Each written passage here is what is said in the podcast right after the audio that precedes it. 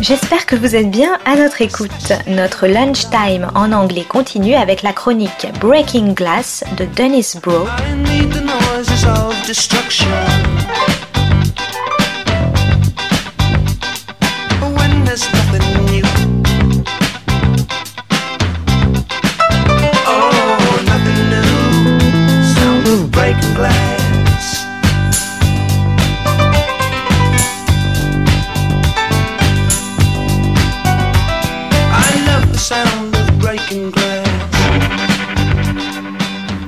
This is Bro on the Global Television Beat, Breaking Glass.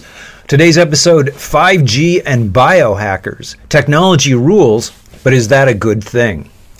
There seems to be no questioning the technological imperative, both machinic and human. 5G, which will, when it is fully operative, increase download speeds such that general mobile phone internet activity will be 20 to 100 times faster thus, for our purposes, greatly enhancing watching series TV on the go.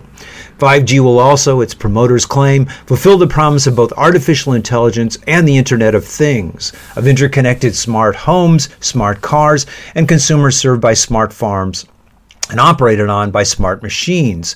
Likewise, in genetics, the cracking of DNA and RNA codes, which may enable current COVID 19 stimulators to allow the body to suppress the virus without a dangerous ingestion of COVID, may eventually lead to promoting a generalized immunity from many diseases. What could go wrong? Plenty say 5G critics in France.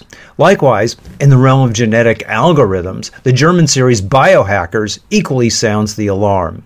In the US and across Asia, and particularly in China and South Korea, the answer to what can go wrong is nothing.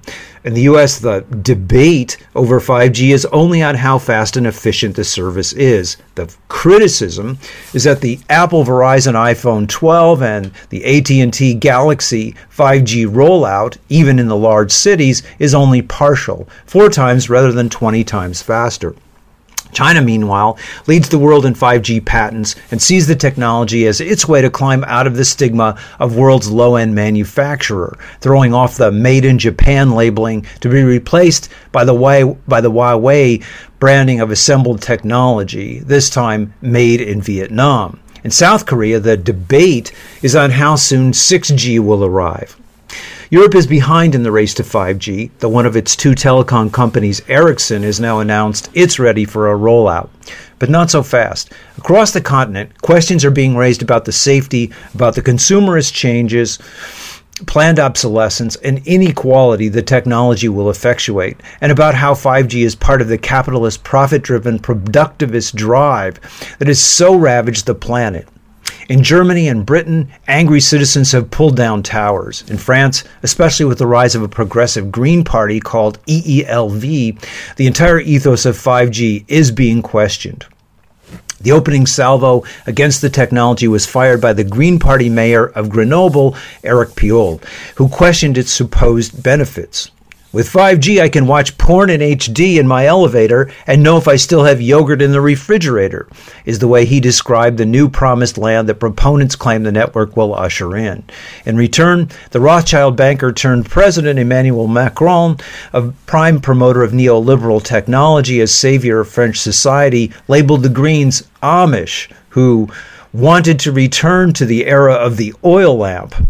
His fellow right wing compadres warned of a green peril using the Cold War overlay of red peril, and branded those questioning this imperative as Khmer Green, likening them in the digital realm to Cambodia's murderous Khmer Rouge. There's also there's little doubt that the primary reason 5G, the star of the Christmas consumer push, is being so thoroughly trumpeted is the profits it will reap forecast to account for $668 billion globally in six years, and predicted with the gain in the sale of mobile phones, with an enhanced gaming experience, and with more widespread virtual reality headsets to account for 5% of global GDP this year. Elements of the French left, though, including Francois Ruffin, a legislator and director of the film Merci Patron, or Thanks Boss, a kind of French Roger and me about France's richest bosses mercilessly closing factories, has suggested that this technological bounty is being asked to fill the void in lives that are increasingly despairing. Ruffin notes also how this techno totalitarianism, what media critic Evgeny Morozov calls solutionism, will amplify already existing inequalities. The technology may widen the gaps between the increasingly more plugged in cities with 5G, the periphery around those cities with 4G, and the country's rural areas with no G, thus in France exacerbating what is termed the territorial fracture and what in the US is the red blue dichotomy. Echoing Morozov, Ruffin points out that this kind of thinking leads not to, for example, regulating agrobusiness to produce healthier and more eco friendly food, but to supplying more intelligent forks. In Catholic France, 5G is breathlessly talked about, Ruffin says, as the second coming of the Holy Spirit, illuminating our smartphones in the way the first coming descended on the apostles at Pentecost. In the holy light of such a miracle, the telecom industry shakes off the shackles of any sense of being a public good, and instead, regulation becomes only about how market competition can be promoted. France has always been suspicious of consumer miracles, which its leading thinkers have often seen as foisted on it by American capitalism and its drive for global hegemony. Witness Godard's Two or Three Things I Know About Her and Weekend, and the films of Jacques Tati, Playtime, Mr. Hulot's Holiday, in their unfolding of a critique of a French society being remade from without. The debate here is raising important questions that are given short shrift in the rest of the world. Europe is simply being asked to conform and told that if it does not, it will be left out of a of a mainspring of the global economy, with its devices unable to catch up or be plugged into the global flow. Studies indicate that the digital economy emits 4% of greenhouse gas, a number that is predicted to double in five years, and which 5 and 6G will accelerate. The Green Party labels 5G an enervore, that is, energy gorging, noting that mobile phone use already accounts for 2% of electric use in France.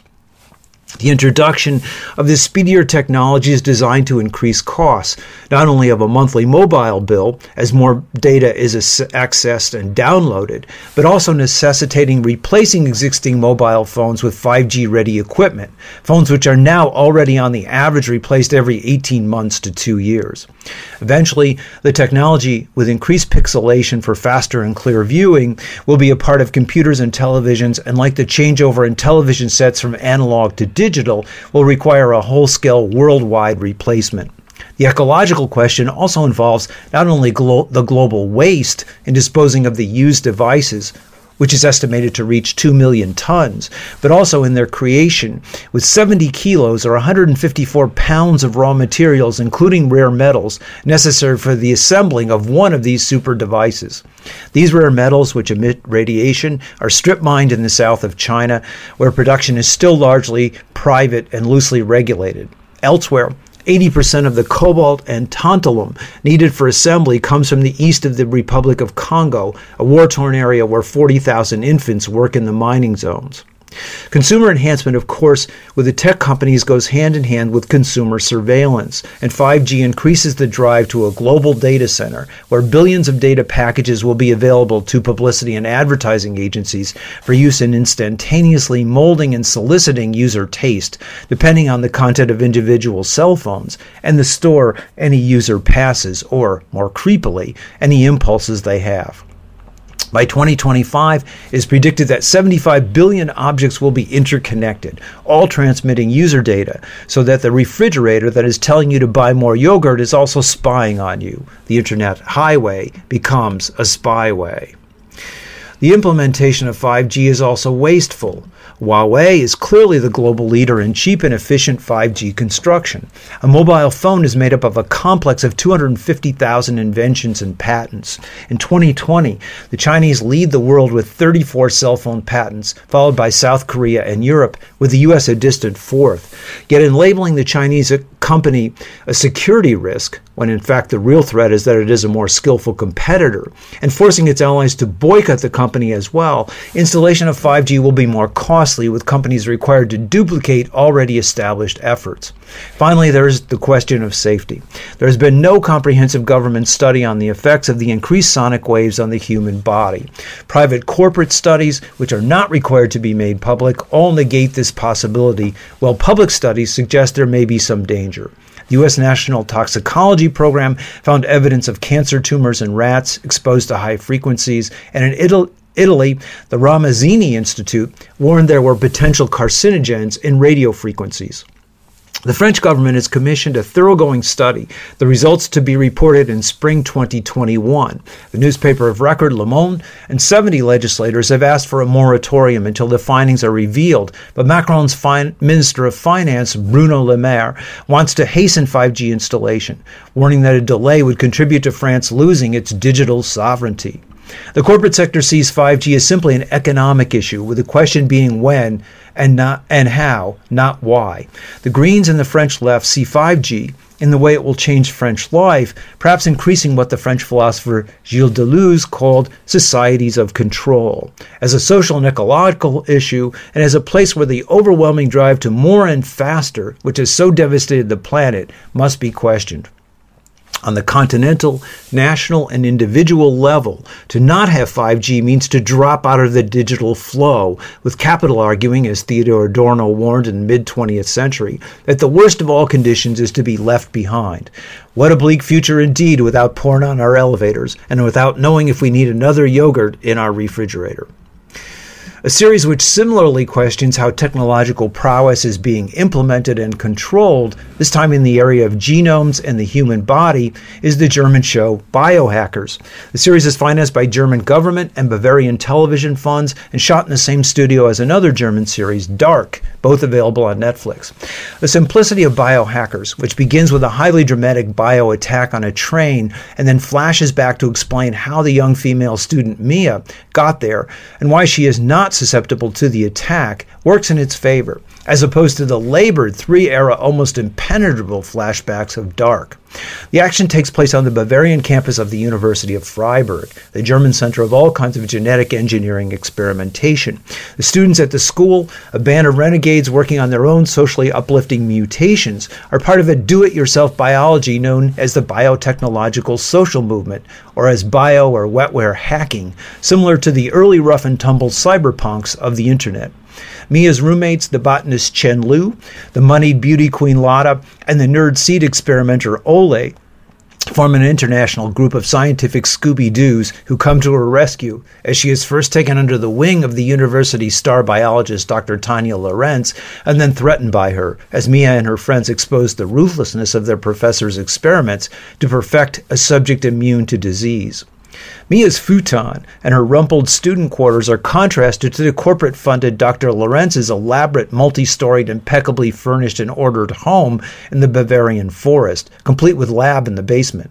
As with 5G, Dr. Lorenz issues a warning that Germany, which has lost out and is behind in digital mastery, must conquer the realm of biotechnology to compensate.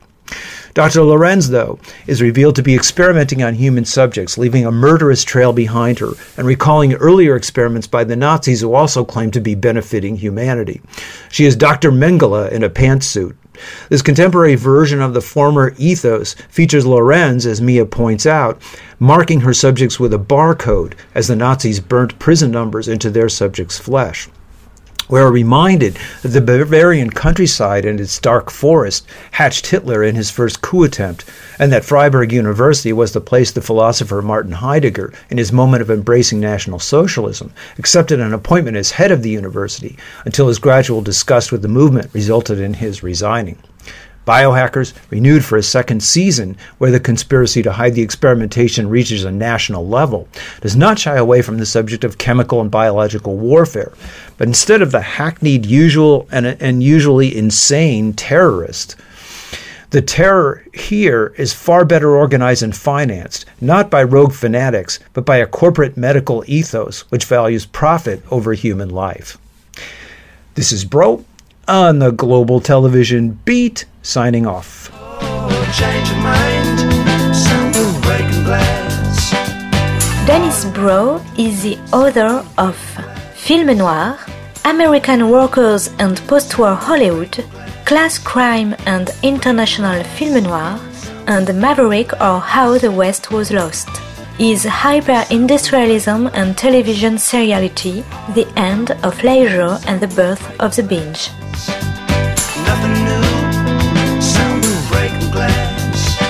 C'était Breaking Glass de Dennis Bro sur Art District.